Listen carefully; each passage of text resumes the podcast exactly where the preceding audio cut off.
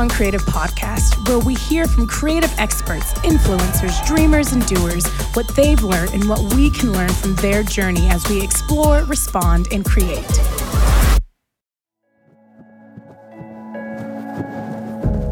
Hey, welcome to the podcast. This is Rich Langton speaking, and uh, well, I'm glad to be here and talking to you for another episode.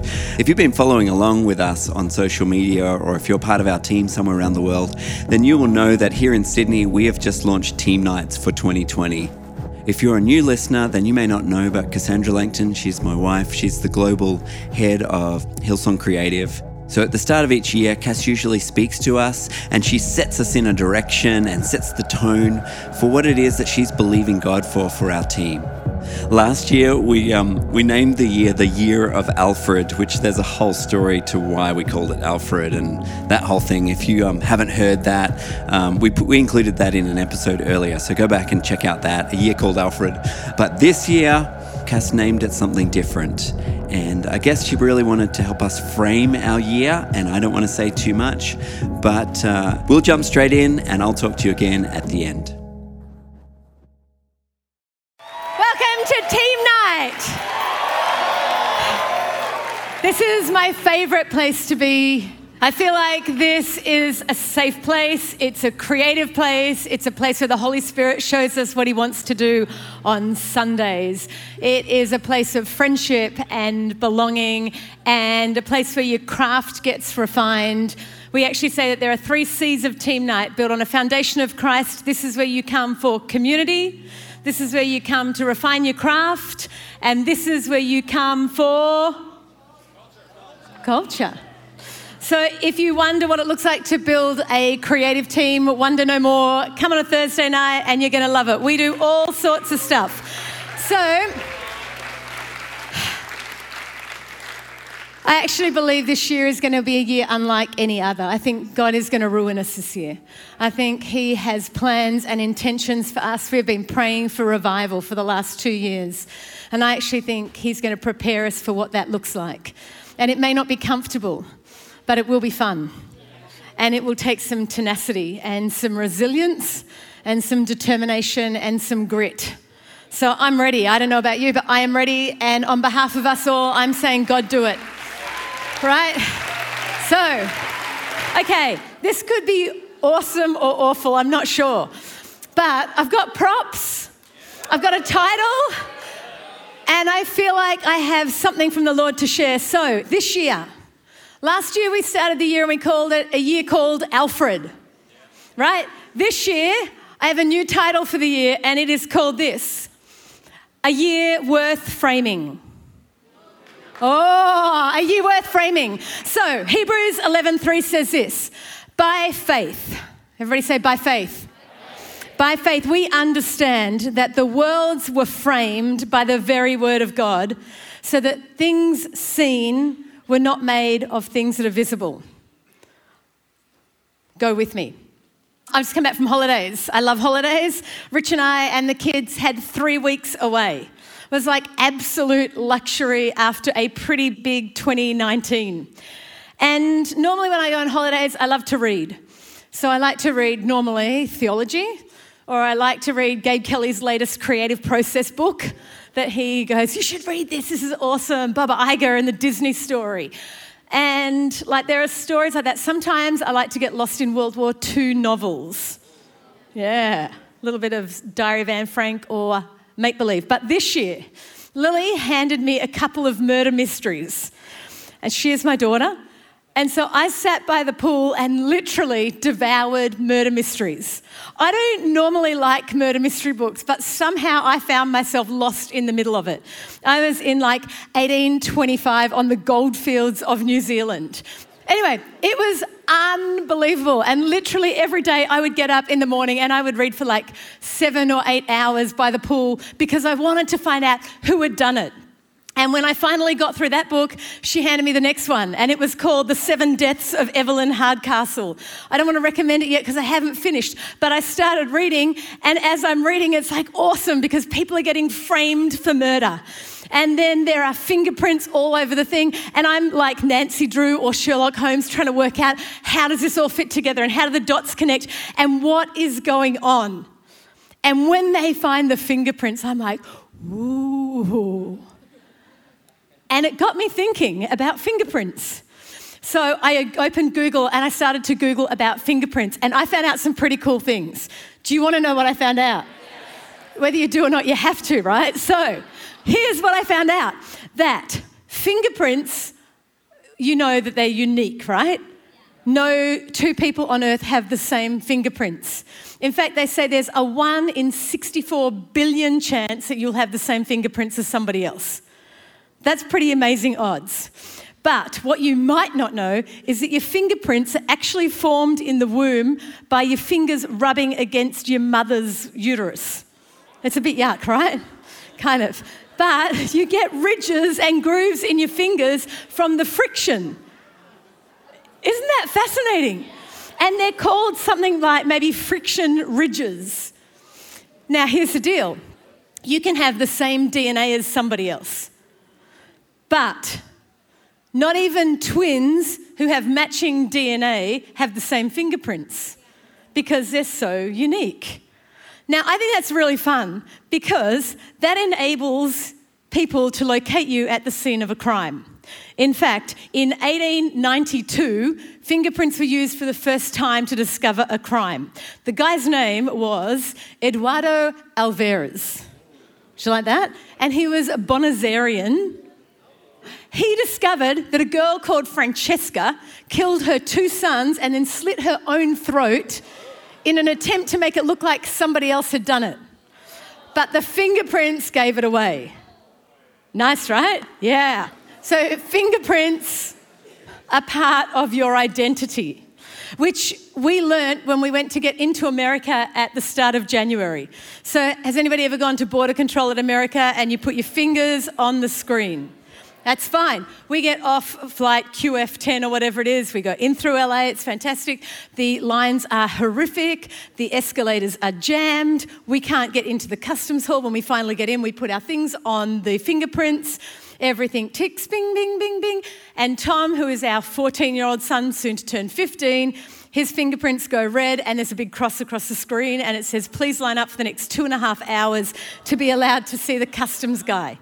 When we finally get there, they tell us that because Tom's 14 and turning 15, he now qualifies to be registered with fingerprints to go into America.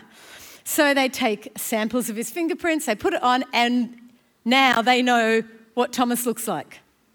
Cool? Identity. If you are an OCD mum or creative, and somebody touches your new guitar, Nigel, which is glossy and been polished for a Sunday, and you see the fingerprints that get left. How many of you get frustrated? Kitchen fridge, windows, whatever it is, if there are fingerprints on things, kitchen bench, you start to sparkle them because you actually don't like them there. Because fingerprints indicate that somebody else has been at the scene. Now, here's the coolest thing. So, fingerprints tells about crime scenes, fingerprints reveal your identity, but there was a girl called Sarah Bond, and she wrote a very cool article. And the article was entitled, What Can Fingerprints Tell Us About Ancient Artists? And she said, While fingerprints are awesome at crime scenes, they're way more impressive when it comes to art. And she said, The thing is about fingerprints is that they teach us about who artists are. She said, The truth is that in history, there are more artifacts that have people's fingerprints on them than anything else. So in ancient Egypt, when they're making those clay scrolls, by accident, when people were writing, they would put their fingers on the clay tablets and they would make imprints of fingers when people scribed Bible and all those sort of things accidentally in the ink, they would put their fingers in them and put fingerprints on the edge of scrolls. And when Leonardo da Vinci was painting, they say that he accidentally got ink on his fingers, and when he touched documents and artwork, they would be left with imprints of his fingers. And they said the coolest thing is about that is that the fingerprints reveal things like gender. They reveal all sorts of things about the person or the artist who is creating. I love the thought that fingerprints indicate that an artist is at work. Because Sarah Boyd says this the allure of identifying artists through their fingerprints has never dissipated with time. It means that for us as humans, we never get sick of identifying artists by their fingerprints. Track with me. Isaiah 64 8 says this about God You are our Father, and we're the clay. You are the potter, and all of us are the work of your hands. Truth is, if you find yourself at creative tonight, chances are you would call yourself a Christian. Chances are, when you got saved, you decided to put your life on the potter's wheel. You put yourself in the hands of God. And as a result, He has put His fingerprints all over your life. You are marked by God. His hand is on you, it is shaping you, it is crafting and creating. Now, here's the deal. Sometimes I think in life, as creatives, we're quite emotional. As creatives, we tend to go, I can't believe that things aren't working out for me the way that I thought they would. Yep, God, that went wrong right here. Tragedy struck. Something went wrong. Couldn't pay my college fees. My marriage is in shambles. My mental health is not what it should be. And you actually approach God like you are in the middle of a crime scene. And you go, Where are you? Why aren't you here? Why can't I see your fingerprints all over this? You've done this to me. You created this kind of drama that I find myself in. I talk to lots of people regularly, and the question keeps coming up where's God in the middle of my tragedy? Why isn't He here? You know, I've been serving every Sunday, and this is what I get for it. I've been putting Him first since I was a little girl, and it hasn't gone like they said it would go. I did everything right. I put the principles in action, it doesn't work. I gave my tithe, and now I've got less money than when I started. Duh. sometimes life doesn't work like we intend for it to. But you and I have to choose not to try to see life like a crime scene where we are searching for fingerprints to accuse God of either being the one that caused the tragedy or being absent. But in another way, so many of us have been Christians for so long that you can do exactly what God's asked you to do without ev- any evidence of His fingerprints on your life. And I reckon it's a tragedy for some of us. We've been Christians for long enough that we come to Sundays and go, you know what, I can get up and lead worship and I don't even need God's hand on me. I know exactly how to lead to get them engaged. I know how to go after that guy in the back row and get him in. You play your guitar and you go, you know what, I don't really need God to come through because I've practiced all the chords, I've got it. Some of you approach the production desk, you don't even pray about the Sunday service, about what God wants to do. We get up on a Monday morning, and instead of actually going, Holy Spirit, what have you got for me today? We go, you know what, I've got this. It's pretty much the same week as I had last week, and I know how to manage all this. I know how to get my kids to school, I know how to do my work, I know how to go to uni, and I know how to drive the car. I can do it all without the fingerprints of God. And others of you, you're like the kids at the window. You're like, I see the fingerprints everywhere. God's doing everything for me. He's amazing. That coincidence, that was God. There was God. Look at God. He's everywhere. Look at all those fingerprints. My life is so stained by prints, fingerprints. Don't you love my life and love what God's doing in me?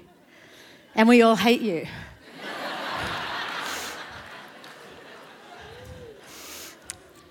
True? Just a little bit.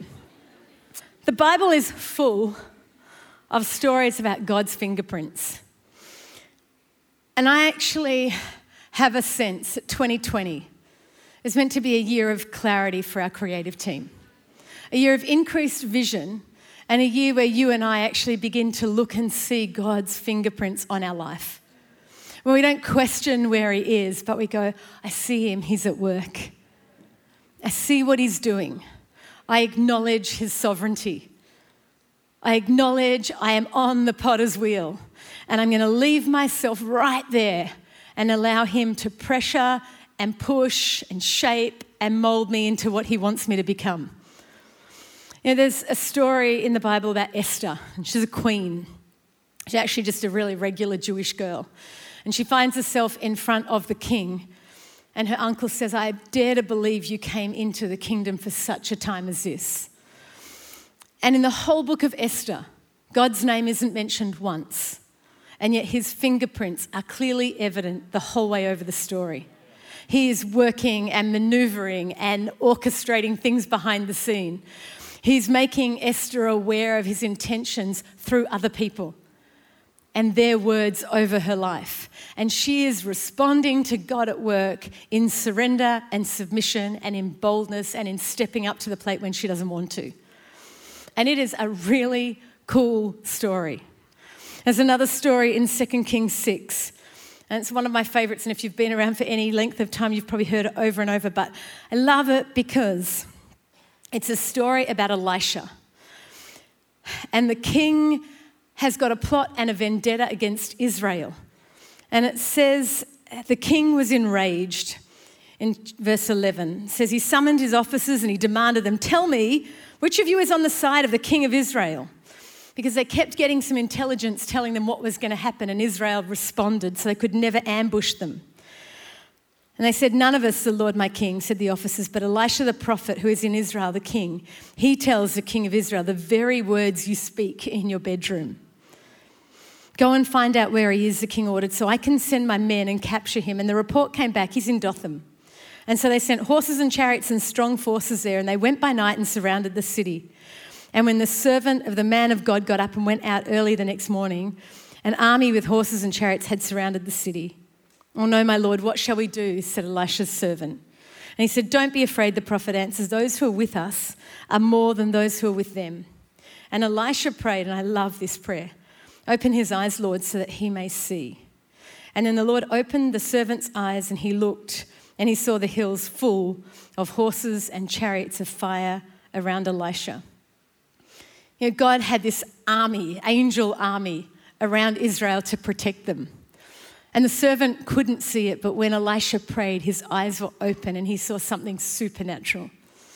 And I believe in creative this year, some of us need to have our eyes open to see God at work. He is always at work. He isn't finished with us. For some of you, He is only just getting started. He has intentions and plans for 2020, and His fingers are on you and you are going to need some help to actually see what He plans to do with your life this year. You're going to need some people like Elisha to come alongside of you and go, Let me pray for you because I can see what God's doing in you. You just can't see it yet. I can see that He has every intention to do good things in your life. Now, for some of you, you'll think that's opportunity, and I'm not talking about opportunity. I'm not talking about platform time. I'm not even talking about what you're going to do in our team this year. Because to be honest with you, I think God cares far more about who you become than what you do for Him. I think He cares far more to create and shape your life into something that is worthy of His love and affection than He cares about what you're going to do. Now, We'll serve him. Of course, we will. It's a byproduct of loving him, it's part of our sacrifice. But his intention is first and foremost to do something in you. John 16, verses 4 to 7. I think they're going to come up on the screen. It says this Jesus is in the garden and he knows his death is imminent. And he's talking to his disciples about what happens when he's not with them. What happens when he doesn't actually physically get to touch them, when they can't see his fingers? He says this I've told you these things so that when the time comes, and they start in on you, you'll be well warned and ready for them. I didn't tell you this earlier because I was with you every day. But now, I'm on my way to the one who sent me. Not one of you has asked, Where are you going? Instead, the longer I've talked, the sadder you've become. So let me say this again this truth. It is better for you that I leave. If I don't leave, the friend won't come. But if I go, I'm going to send him to you. You know, the Holy Spirit is the friend that comes when Jesus is absent. When you can't see where Jesus is, the Holy Spirit is the one who comes to actually reveal the Father, reveal the truth of Jesus Christ, reveal what is going on in your life. The Holy Spirit is a gift of God to you and to me to allow us to see God's fingerprints at work. This year, Pastor Brian has said this is a year of Holy Spirit power. And he is going to unpack that on Vision Sunday. But I get this sense that we are meant to seek the kingdom and everything that God has for us using the Holy Spirit as our helper. That He is going to guide you in truth this year. That He is going to be the dust that identifies the fingers of Jesus at work in your life. Now, here's the deal. In John 20, 22, Jesus does something crazy. He breathes on his disciples and he says, Receive the Spirit. The Holy Spirit is the breath of God. The breath of God brings your life alive. The breath of God identifies God at work. The breath of God makes you able to see the fingerprints of the Master on your life, lets you see what He's doing, and allows you the option to go, Yep, I'm in, I'm going to partner with you. God's creating a masterpiece in your life through the Holy Spirit. He wants the world to see His fingerprints on you. You have to partner with Him and allow Him to breathe on your life and let Him produce some art. Got it? What do you have to let Him produce? Okay, imagine this. Imagine 2020 where you begin to go, I'm Dean Usher. Dean Usher is our Melbourne campus pastor. The guys are at Scott's Cathedral tonight and they are part of team night. 1st of January 2020, Dean Usher says to his wife, I'm going to go for a surf before we get in the car and go home. She goes for a surf. Things don't go well when he's surfing. Now, he's grown up surfing his whole life. Everything is starting to go wrong. And instead of jumping off the back of the board like he would normally, he dived off the front. And he felt his neck pop. Things went awfully wrong. We get a photograph from Taryn Stokes of Dean in a neck brace on an ambulance stretcher going to North Shore Hospital on New Year's Day. Not the way he intended for it to go. Went straight to the hospital and we started praying. The doctors actually said to Dean, after an MRI, this could have been awful. But God spared him. Fingerprints of God. Does he still have recovery? Yes. Is he still in a neck brace now? Yes. Does he look like a Star Wars stormtrooper? Yes. But God was at work. Dean Usher's life. Know, yesterday, Micah had and Rachel Rose had a baby girl. Yesterday, Kimmy Denton had a little girl. Fingerprints of God at work. You know, for some of you, life doesn't look like what you're hoping for it to look like at the moment. And you've got to search for the fingerprints of God. Some of you will go, you know what, I don't know anything except that. I have a Bible in my hand and I'm committed to getting up every morning and reading it. And that looks like the fingerprints of God on your life. Some of you will have stories of miraculous provision and testimony, and more power to you, and that is amazing, and share those stories. And others of you will be holding on for grim life. But part of us doing this community together is that we begin to talk about the fingerprints of God and where we've seen Him doing things in our life. Where we've actually gone, you know what? I need you to show me where you see God at work in my life because I don't know. I need you to encourage me with a verse because I don't have anything for myself and I just need a reminder that God's hands on me. He hasn't forgotten me. He hasn't left me. He hasn't abandoned me. He has good plans and good intentions for me. I am going to stick it out. I am going to remain here. I am going to keep serving and I am going to turn up. Because the truth is that until the artwork is beautiful, God hasn't finished. Until the pot is completed, the potter will keep you on the wheel. And if you fail to yield to the process, he will squash you and begin all over again. And it's awful and comforting at the same time because God has an end in mind for you and I. And that end in mind is good. And the truth is, He's making art and it's worth framing. Anything beautiful is worth framing. I read a real fun article at the start of last year by um, some guys who are in our church, the Blacklist guys, Janie and Nate Johnson. And they make beautiful art. And she wrote this thing about how to decorate your house. She said, Art's expensive. But if you can't find art, then just find a poem, find anything and put it in a frame because everything in a frame is better. And I remember reading her article going, I want things to frame. I want really beautiful things to frame. Now, the truth is, I didn't have what I wanted to frame. And I, I remember just before Colour going to God, I want poems like she's got to frame. I know this sounds ridiculous and maybe a little bit pathetic. It was true. I like things to look nice. I like to have a nice house. I like those things. So at Colour, I um, went up and saw her after I had spoken a message. And she's kind of sitting in the aisles a little bit sheepish. And I was chatting a little bit, and then I went, Okay, Jenny, I've got to go. See you later. And I leave. And as I go to leave, she grabs me. And she goes, This is going to sound really stupid, Cass. And it's quite embarrassing. But while you were speaking, I wrote you a poem. And she handed me this, which you can see I still haven't framed, but with her really beautiful writing, she wrote something really meaningful and beautiful. And I nearly lost it because I saw God at work. I saw a God who listens to the ridiculous prayers of a girl who goes, I want a poem to frame, by the lady who wrote the article. And there he is just working on stuff. So I have something beautiful to frame. Now, why frame it? Why does framing matter? Framing matters because a frame draws attention to the art. Framing matters because framing gives context to what you're seeing. Framing matters because it adds depth. Framing matters because it keeps your focus. And framing matters because it intrigues a viewer.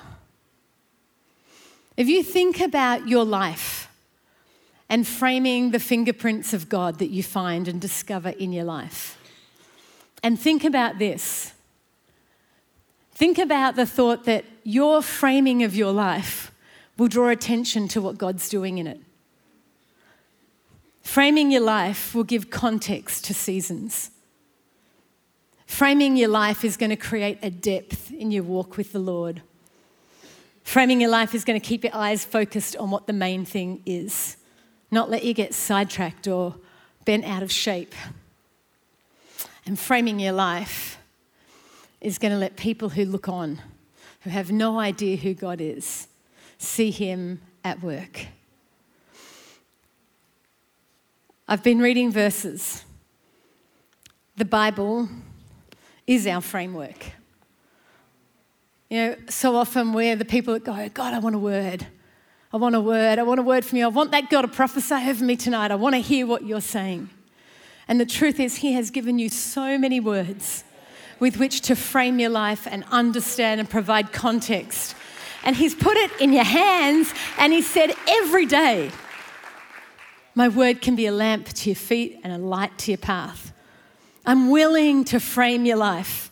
I'm willing to help you see me at work. I'm willing to let my Holy Spirit provide context. And so there's things in here like this 2 Corinthians 4:17. For our present troubles are small. They won't last long. But what they will do is produce in us a glory that vastly outweighs the problems that will last forever. Therefore, we don't look at the trouble that we see now, we fix our eyes on what can't be seen, things that will last forever. Know, this word, it says things like this. And here's the deal Ephesians 1:20. Jesus, he is in charge of everything. And he has the final word on everything. And at the center of it all, Christ rules the church. The church, you see, it isn't peripheral to the world. The world isn't where the main game is going on. The church is. And the church is Christ's body, and in it, he speaks and acts and fills everything with his glory.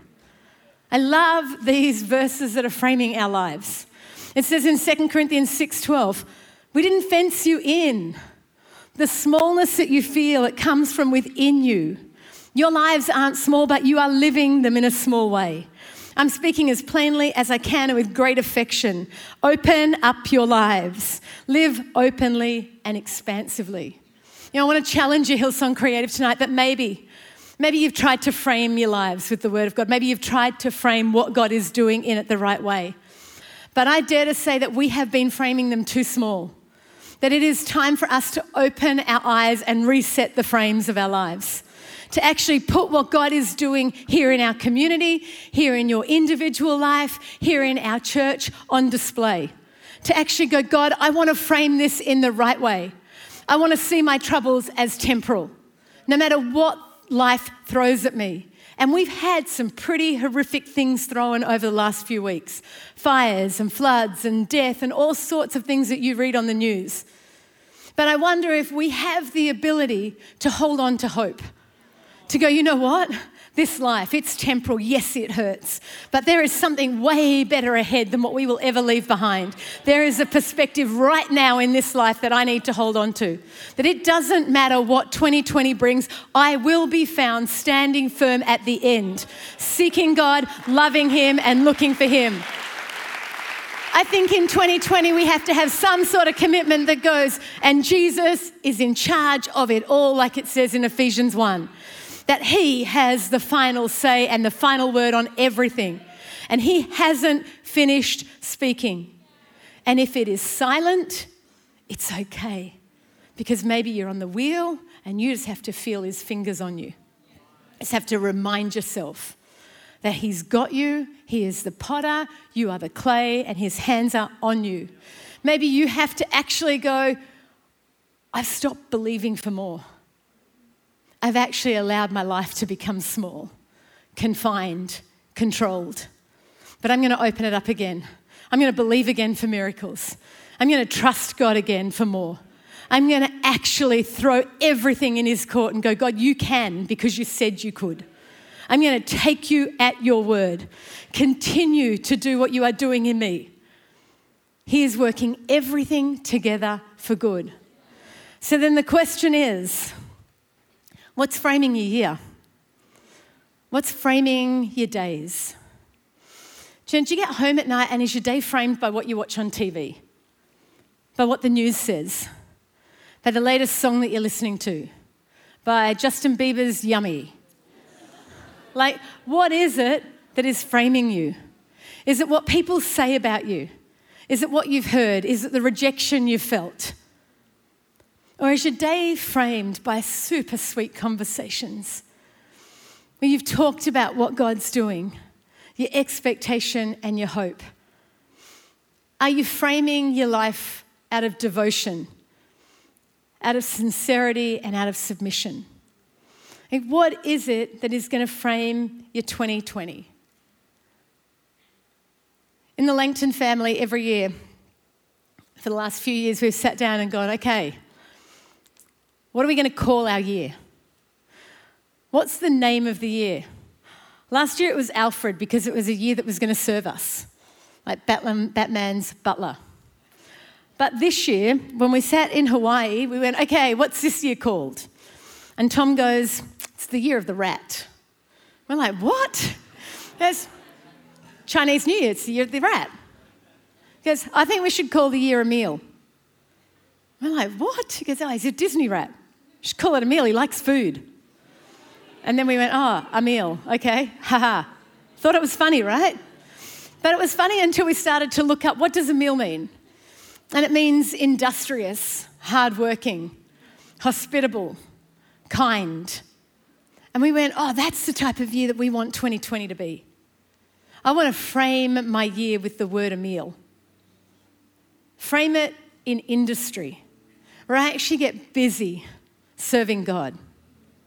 When I used to run cross country races, my dad would go, run as hard as you can to the finish line, and you can rest when you get to the end. And sometimes I think that about life. I think we're so ready for a rest and to pull up the posts and just to sit back. We've worked hard and we've served for the last five years in creative. But potentially, this could be a year of industry. Could be a year where we put our hand to the plow again and we don't look back year where we rest in the right spaces and we work hard in the right spaces. That's what my year is going to be. It's going to be a year of industry. So, my question is what word is going to frame your year? What are you believing for for yourself? What are you trusting God for? Second thing is what scripture are you going to let frame your year? You know, for me, my scripture that frames this year, it's Psalm 37 37. And it says this keep your eye on the healthy soul, scrutinize the straight life.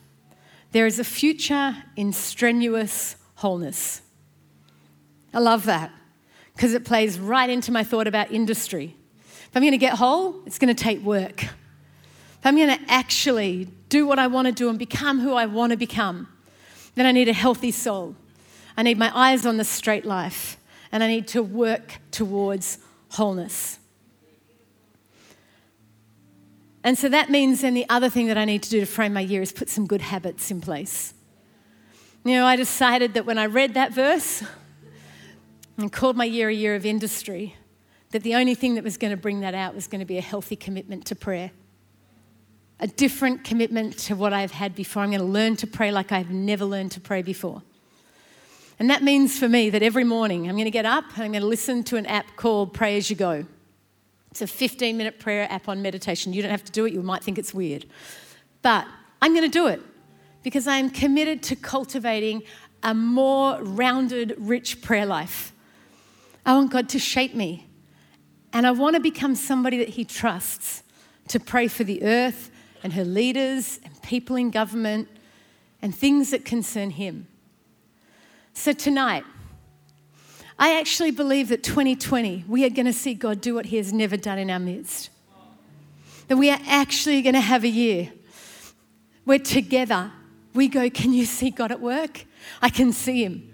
I pray your eyes would be open like Elisha prayed. That you will see things that you have never seen before in your life and other people's lives. That I pray that as you find it, that you would frame it in the right things. I pray that tonight you would go home from here and go, God, what is the word that you would put over my year? What is the scripture that I'm going to put on my bathroom mirror and actually commit to memory? And it's going to help frame my confession, my faith, my belief, my passion, my service, my love for you. And God, what's one habit that you require from me? You know, for some of you, it'll just be you need to confirm your rosters quicker. For some of you, it'll be a habit of positivity, actually stopping whinging about everything and everyone else, making a habit to be the up guy in the room. Some of you, your habit will be I need to be a little bit more realistic about life. I need to stop being the positive guy all the time. Some of you, your habit might be daily Bible reading and your YouVersion streaks, like we talked about last year. Some of you, it might be exercise and actually looking after your body. Some of you, it might be earlier nights to bed on Sunday nights, Saturday nights. I don't know what your habit is, but I think as you work out what your word is, what your scripture is, then you can form some habits that actually allow us to get to the end of 2020 and realize that we've had a year worth framing. And I'm committed to that because if, as a community, we seek God and we frame our lives well, then anything is possible this year.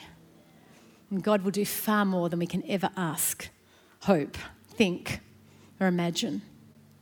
And Rich Langton, do you want to come pray for our 2020? Hey, pray with me. Lord Jesus, we are so grateful that we get to be a part of what you are doing on the earth. Lord, that we get to be a part of, of your church and your kingdom, and that, Lord, your fingerprints are all over us. Thank you, Jesus, that your Holy Spirit is breathing, is amongst us, and is working. And so, God, I pray with our team that, Lord, you would continue your work in us. That, Lord, you would open our eyes, open our ears. Let us see you at work. Lord, let us be the ones to encourage each other and to see you in, in mighty ways working and moving on the earth. And so, God, we commit that, Lord, we will open your word. Lord, we commit to finding scripture and getting it into us. And Lord, we commit to creating good habits. And Lord, we commit to being all you want us to be this year. I pray, God, that as we do that, we would see you at work and that you would do more, like Cass said, that we could ask, think, or imagine. And Lord, for those amongst us that are in a hard spot right now, God, I pray that you would speak your encouragement, that you would fill them afresh, that you would do new things, that you would just be all they need you to be. And that, Lord, we would stand with them in their trial. But that, Lord, we would see them as momentary and just nothing in, compare, in comparison to your glory. And God, we remember that you are coming back, that you are going to restore all things and that God, we get to be a part of it. We are grateful and we are thankful. In your mighty name we pray. Amen. Amen. Amen. So here's the homework dare. Hold on, Rich Langton. Okay. On at Hills Creative, at Cass Langton, on our Insta stories is going to be your homework. If you want to, you're going to take the dare. It looks like this. There's an Insta story, and it has little things for you to fill in that says your scripture for the year, your word for the year, your habit for the year. You're going to write your goals in. You are going to hashtag a year worth framing, and we're going to become more Christ like, more dependent on the Holy Spirit, and we're going to get really dusty with the Holy Spirit on us. And that is the end. In Jesus' name, amen. I hope you enjoyed that message from Cass and from our team night here in Sydney, Australia. So, if you want to join us as listeners of the podcast with our journey of Hillsong Creative and that homework that Cass set, the image that she talked about is in the show notes. And so feel free to let us know what your three things are, what your scripture, your word, and what your habit is going to be. So use the hashtag that Cass mentioned, hashtag a year worth framing. And don't forget to tag Cass or, and, and myself. I'd love to hear from you guys and see what you guys are um, believing for for this year. Anyways, that's all we have for this week's episode. But coming up next time, we have some special guests on the podcast that we've not had before. And I know you're going to love this one. So if you're not subscribed already, I'd love to invite you to do that. You know, hit that subscribe button, get on the journey with us, and that way you won't miss out on the next episode. And you can really become part of this community that we're building people who are exploring their creativity and their faith and how they can uh, live better lives for Jesus. So subscribe and we'll talk to you soon. All the best.